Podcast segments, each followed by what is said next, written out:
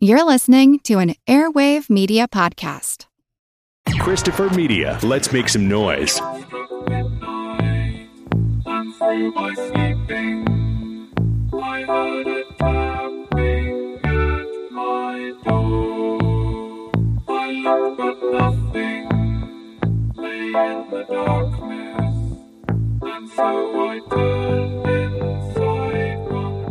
Hey, folks, welcome to a special episode of the Projection Booth. I'm your host, Mike White. On this episode, I am talking to Jeffrey Combs, who is doing a one man show called Nevermore, all about the life and times of Edgar Allan Poe.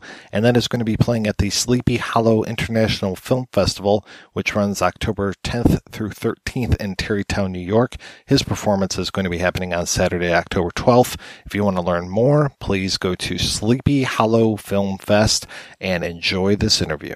What brought you to Edgar Allan Poe or brought him to you? Well, first of all, we were all introduced to Poe when we were in grade school, and he made an imprint. Not grade school, but like for me, it was ninth grade. You know, and so he's in our curriculum, and so we get that, right? And so that was always back in the back of my mind. And I guess about 15 years ago, I was reading history biographies. I wanted to do something period and, and try to find a historical figure that maybe I could portray. And it really was not very well formed. It was just that was the idea. How I would do it, what, a movie I was thinking? I don't know. Pipe dream, quite frankly, because how many movies of historical are, do they make anymore? More like capes and tights now. So, so it was kind of like, well, this is quixotic quest. But anyway, I I came across a Poe biography and I resisted it because my whole idea was that uh, not horror was my idea. but he's such a captivating personality, and so just as an actor, I was so drawn into the, his complexity, his humanity, his he irritated me. He, he just fascinated me as a persona. And and so I said to Stuart Gordon, why hasn't anybody made a movie about this man? You know, we've got Lust for Life, a story of Van Gogh. Why don't we have one about Poe? About a year later, he, I remember the email, he said, I'm going to do an episode of Masters of Horror, and here's the script. Do you want to play Poe? And it was a incredible blending of taking one of Poe's stories the Black Cat and making Poe the main character so you could intertwine biographical details of Poe. It was just a genius uh, conceit. And, and it really turned out really well. And it's beautifully shot. Watch it if you have a mind to. It is a little gruesome, but isn't Poe and isn't Stuart Gordon. When we were shooting that, Stuart said, you ought to do a one man show. It's amazing. You ought to do a one man show. I was like, no, that's not happening. No, thank you. Too much work. I'm delayed. But he kept pressing gently for a long time, maybe a year, a year and a half. And I finally went, well, okay, what, what would that be? And very quickly, it kind of organically kind of congealed into pieces that we knew we would use and then, then in what order. And then, then, then the whole thing was finding the connective tissue. And so we brought in Dennis Paoli, a writer who also is a professor of um, Gothic literature. Okay. So he knows his stuff, all things Poe. So he started doing research and he found all of this lovely um, quotes from Poe that would connect all of these set pieces. And then, and then we had a theater and a four week run, and then boom, the next thing I knew, it was blew right past four weeks, and we were extended and extended, and uh, I, I wound up doing that show and on really two years, and I started getting asked to bring it to uh, Montreal, uh, New York, Baltimore, Nashville, Austin, uh, San Diego, Las Vegas. I mean, it was just been a, a lovely um, kind of thing that I can kind of pull out and and and uh, and do. That's where I'm at. And now Sleepy Hollow. New York. It is a moving night of all things Poe. It's kind of an imaginary recital that, in keeping with Poe, kind of goes sideways, but rights itself by the end of the night. So I hope people enjoy it. The audiences certainly have up until now. I just, it's always a, a joy and a challenge for me whenever it, an opportunity comes up. I know you're a professionally trained actor. You did a lot of stage work. You've done Shakespeare, all of these things, but you've been, as far as I know, and please correct me, primarily an actor on uh, movies and television shows since 1981 ish. Did you go back and, and perform on stage in the interim? Oh, sure. Well, not as much as, as I used to, um, but I have. Uh, since 81, actually, I've done, uh, was, uh, you know, I, I know in 83, 84, 85, I was doing theater. It was at the Old Globe. I was at South Coast Rep. Uh, so yeah, I was doing theater, but you're right. At, at, at some point, you kind of switch gears. And I, and I have a family and I have a home and it's like, it's not so easy to do the gypsy life. Theater that pays you anything usually requires you to travel and to commit at least nine weeks in a place for little pay. And so it, uh, you have to make sacrifices. I, I love theater. I love doing it. It's my mother country, but it's it's more difficult to do it. And so, you know, film and television or short stints. Uh, it used to be that you could live at home. Now it's like more and more. It seems like you got to go somewhere else in order to ply your craft, even in film and television. Uh, everything's outsourced. So I was lucky enough that most of my film and television work, uh, for the most part, was was right here in LA. So yeah, you have to kind of make some choices. Well, and it's also one thing to be a member of a cast for play, but here you are out there completely alone, just you and the audience. I kind of liken it to uh, kind of a test pilot. Here, go, see if it flies. and but you have no co-pilot. It is a new experience for me, actually, a one man show. I, I had no experience with that when I before I said yes to this, maybe ten years ago. I, I, I, um, I what I realized is that it's lonely. There's no camaraderie. There's nobody to work a scene or have a beer with afterwards. There's no. It's it's it's it's, it's kind of solitude. It's um, it's um, a one man band kind of, and it's like, and so who do you who do you who, who do you come down from the from the show with? Nobody, and it's frightening as you're out there, and if you go up, you know, there's no set of eyeballs to turn to and go help. It's, uh, it's without a net, that's for sure.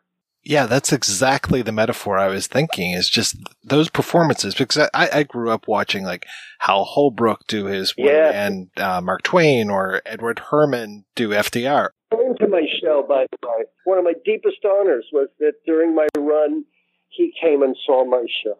That's like the Pope coming. For me, it was. I have this cherished photo and I'm just overwhelmed with gratitude. And then he came backstage, but it's the, the mountain came. I, there's nobody better than Hal Holbrook at this. He's the grandfather, godfather, and grand poobah of the one man show. That meant a great deal with me. I have a note, typewritten note that he sent me afterwards. I just cherish. I know all about Hal Holbrook. Yes. How has the play changed over the last ten years as you've been performing it? Well, it always changes. It, it does not change to the degree that I know that Hal Holbrook did it. He was so far beyond what I do in that he would read the paper, the news, and then decide what topics he would bring up for his show that was very current, right? It's just remarkable that way.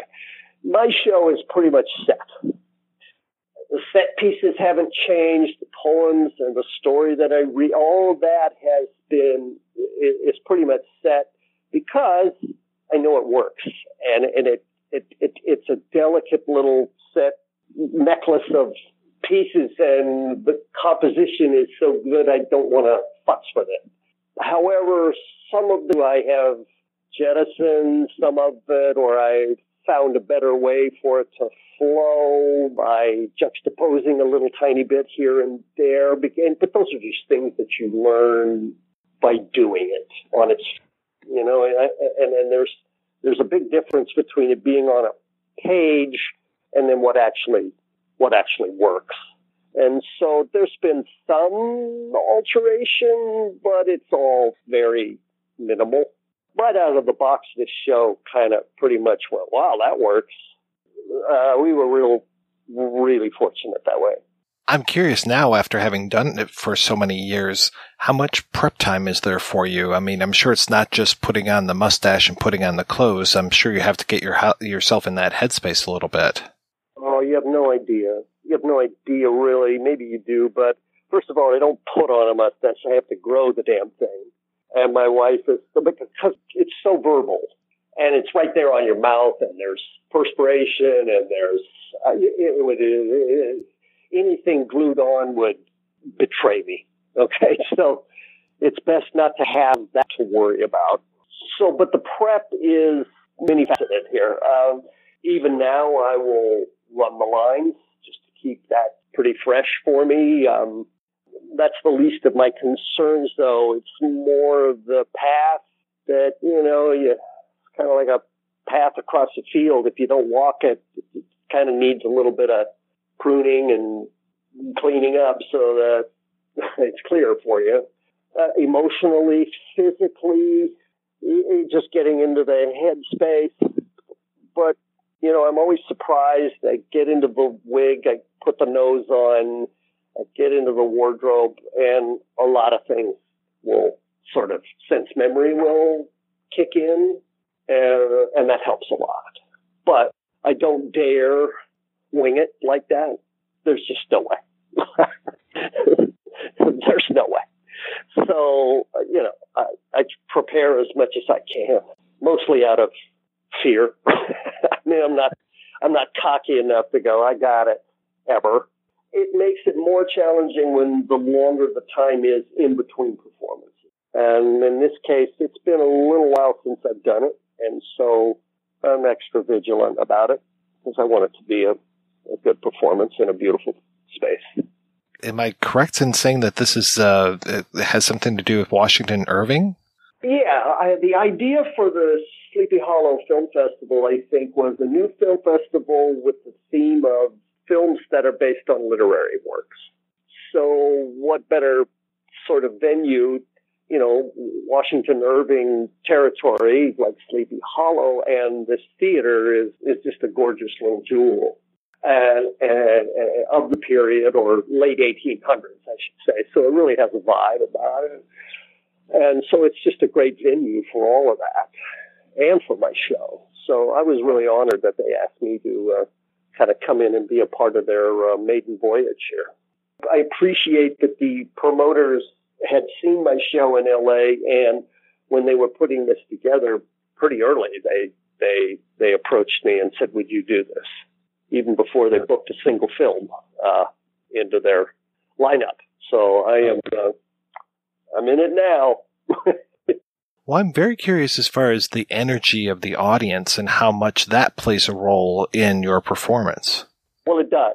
My show is very interactive. I kind of let it be known right pretty much from the get go that I am that I that, that, that I incorporate them because it's a recital. I am looking at them. I am talking to them, uh, and there is a bond there. There is a give and take, and I will go with that uh, at some point, and uh, hopefully audiences aren't too disruptive. They usually aren't, but they are enthusiastic sometimes and will blurt out some things which I might or might not respond to, depending upon if something comes to mind. But I, I, I try to make it, uh, you know, I told you that it's lonely, but it's actually not once I'm out there because I actually am working with the audience.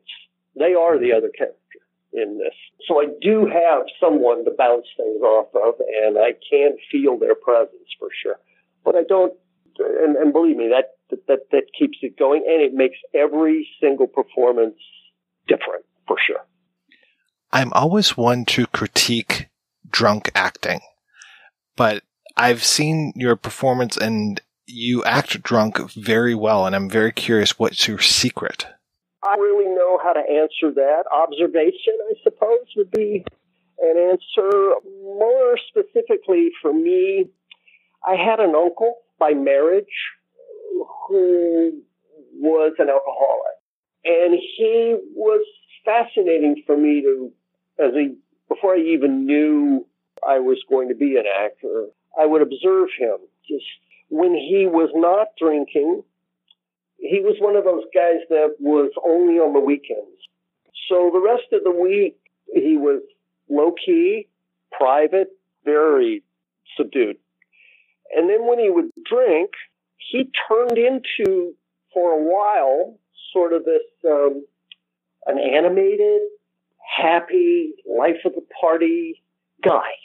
And I sort of used that as sort of a template. You know, they go through stages from not being under the influence to the exhilaration of it coming on and being just the life of the party. And then when everybody's just having a grand old time, somehow it just goes too far and it becomes something else that is problematic and out of control maybe a little bit. And no one knows quite what to do about that. And there becomes concern and in shame and in embarrassment and, and apologies and, uh, you know, it's a, it's a cycle. And so that's what I try to convey in Poe. I'm sure that's the way it was. In reading his biographies, there, there seems to be that. Some people, will. um, you know, they say that he's incredibly genteel, soft spoken, southern gentleman. And then other people are like just uh, raging, incoherent, reactionary. And, and so both are true. Both are true. Yeah, I was wondering if you've had people come up and try to critique the historical accuracy or inaccuracy of the program. Oh, yes.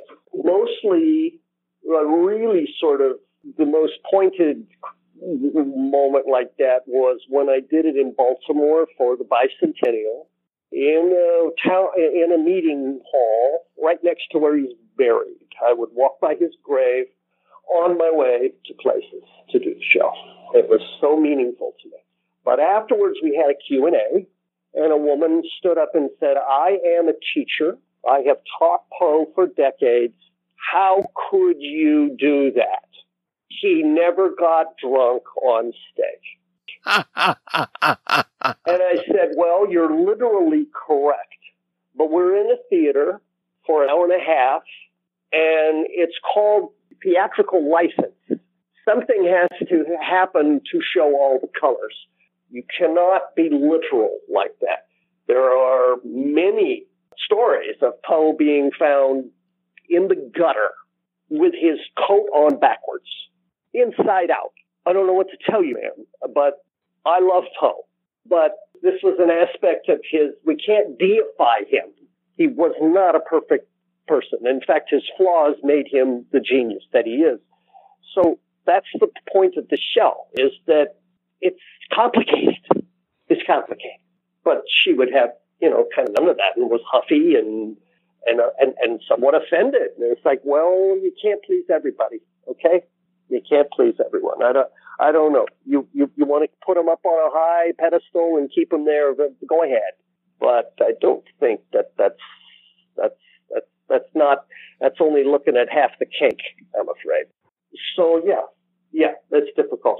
I, I appreciate that you felt that my inebriation was was was believable because you know that's a it's uh, it's tricky. I don't want to be a caricature, but at the same time, uh, you see things in people when they drink, and you go, "Oh, I'll use that. I can use that." I have to say, uh, a lot better than John Cusack. That's all I have to say. I did not see that you're probably better off for it. More power to him. I do not own the rights to portraying Poe. People are free to do with what. And matter of fact, you know, those producers of that, they actually came and saw our show.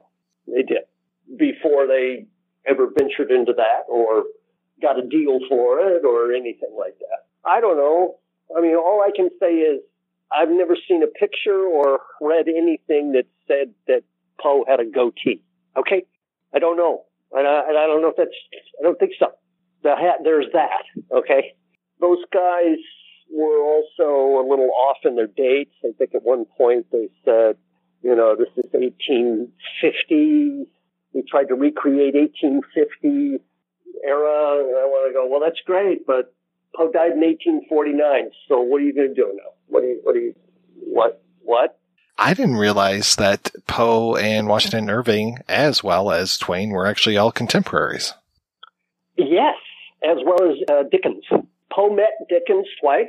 Poe uh, wrote Dickens a couple of times.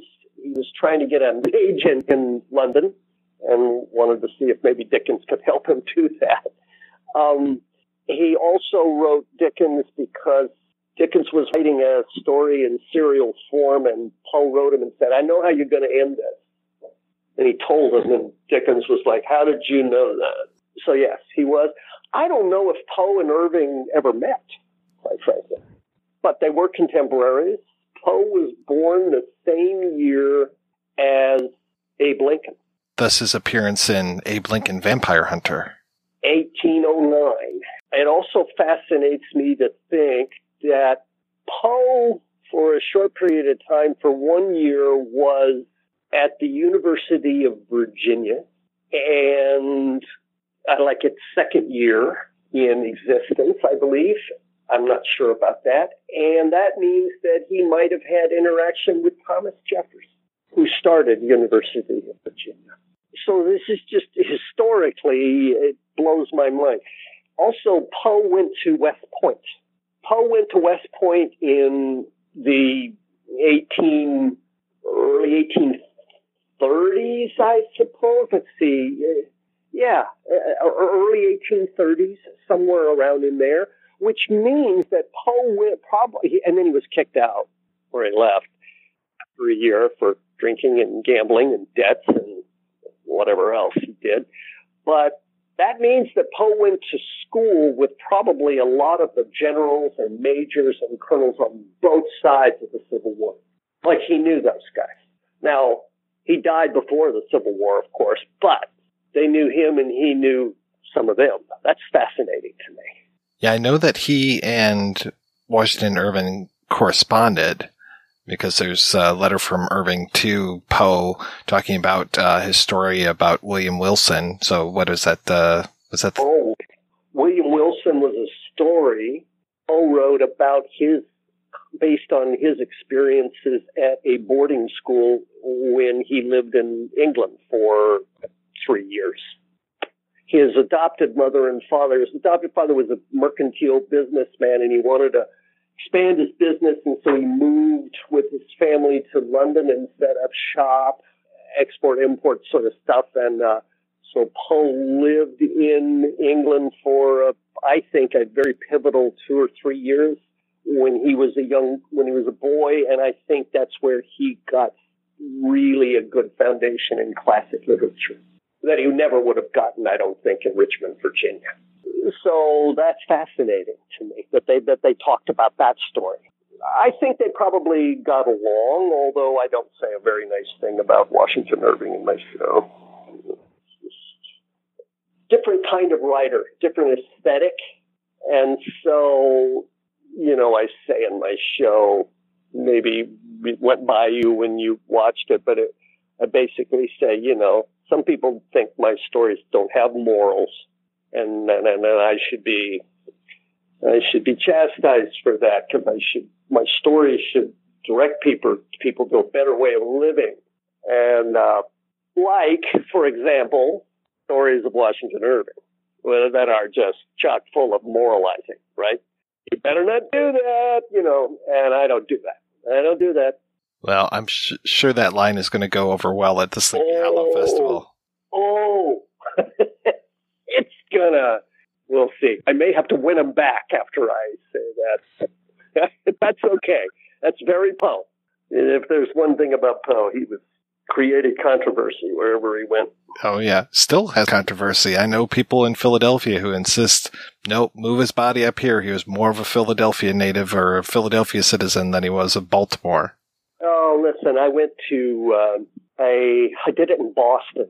I did the show in Boston as part of an unveiling of a Poe bust that my friend did at the Boston Library. And, you know, to hear the Bostonians talk about Poe, he's like their favorite son because he was born in Boston. And let me tell you something, that's all. He was born in Boston. And they're like claiming him. And it's like, wow. And Baltimore does it too. He, he lived in Richmond, Virginia. He, he was passing through Baltimore. He happened to die while he was passing through. He was not living there. Uh, he was on his way somewhere else. Uh, so, in Philadelphia, New York, uh, that just shows you how coveted he is. Everybody wants a piece of him. You know? I know. That's the one place I haven't done it yet. Philadelphia. Oh, they've even got his uh, house there still preserved with all of his stuff. And I read just the other day, I saw on Facebook that they are going to preserve his cottage somewhere um, in the Bronx, I think. Some cottage that he lived in for a while. Have you um, read the book Poeland? I, I really, really um, recommend it. By a guy named J.W. Ocker, O-C-K-E-R, wonderful writer, and he took a little travel tour of all places Poe, just like what we're talking about, Boston, New York, Baltimore, Richmond. He just goes to all the landmarks and people and talks with people, and uh, might want to check that out. It's a lovely read in any event, Poeland other than the uh, Sleepy Hollow uh, Film Festival, what else are you working on? Well, uh, I, you know how it is these days, Mike. I've done a few things recently, and yet, you know, I'm not supposed to uh, say anything, right? So, you know, it's part of the contract now is like, don't say anything. With the rise of social media, we want to be in control and not you. So I am did an episode of uh, Creep Show, which is a new horror anthology show on Shudder. They, have announced that, so I can like tell you that. But I've done a couple of other things as well as a number of voiceover stuff that I can't really. Let's just say I do. You know, I, I get asked to do some voiceover stuff, which is lovely. And I went off and did an episode of a TV show, Shots, elsewhere, so I've done that. But uh, mum's the word, you know what I mean? Mr. Combs, thank you so much for your time. It was a real pleasure talking with you, and I hope you have a great time at the Sleepy Hollow Film Festival. I hope I have a great time at the Sleepy Hollow Film Festival. Something tells me I, I will because it's so unique in a great locale, and I just hope that there are many people attending so that we can all have a good time. Thank you, Mike.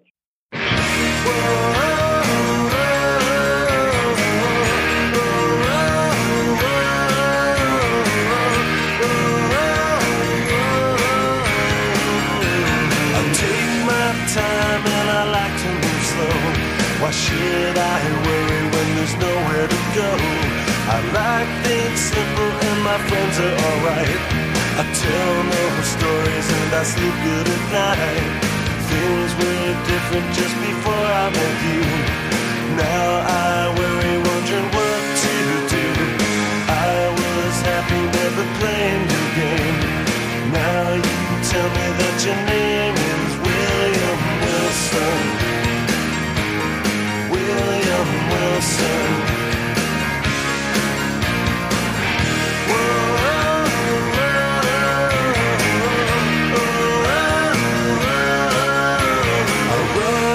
Staircase and there's nobody there. I play my records, then I haven't a care. Ears to the speaker and the heartaches forgot. Sometimes I forget you, other times I could not. I'm not crying on the top of my bed. I was wondering about the life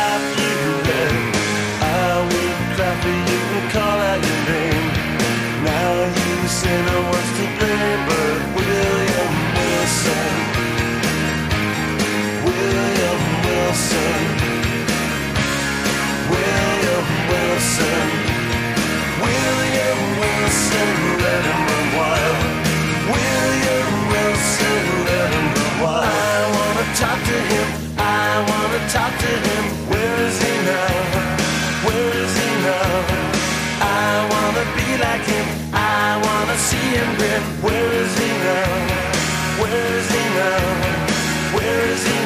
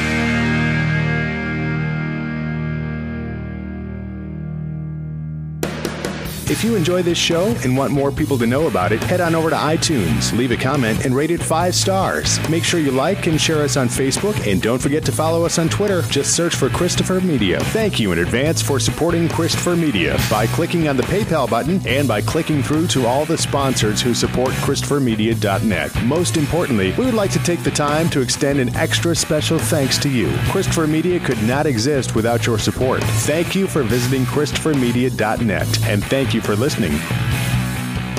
Christopher Media. Let's make some noise.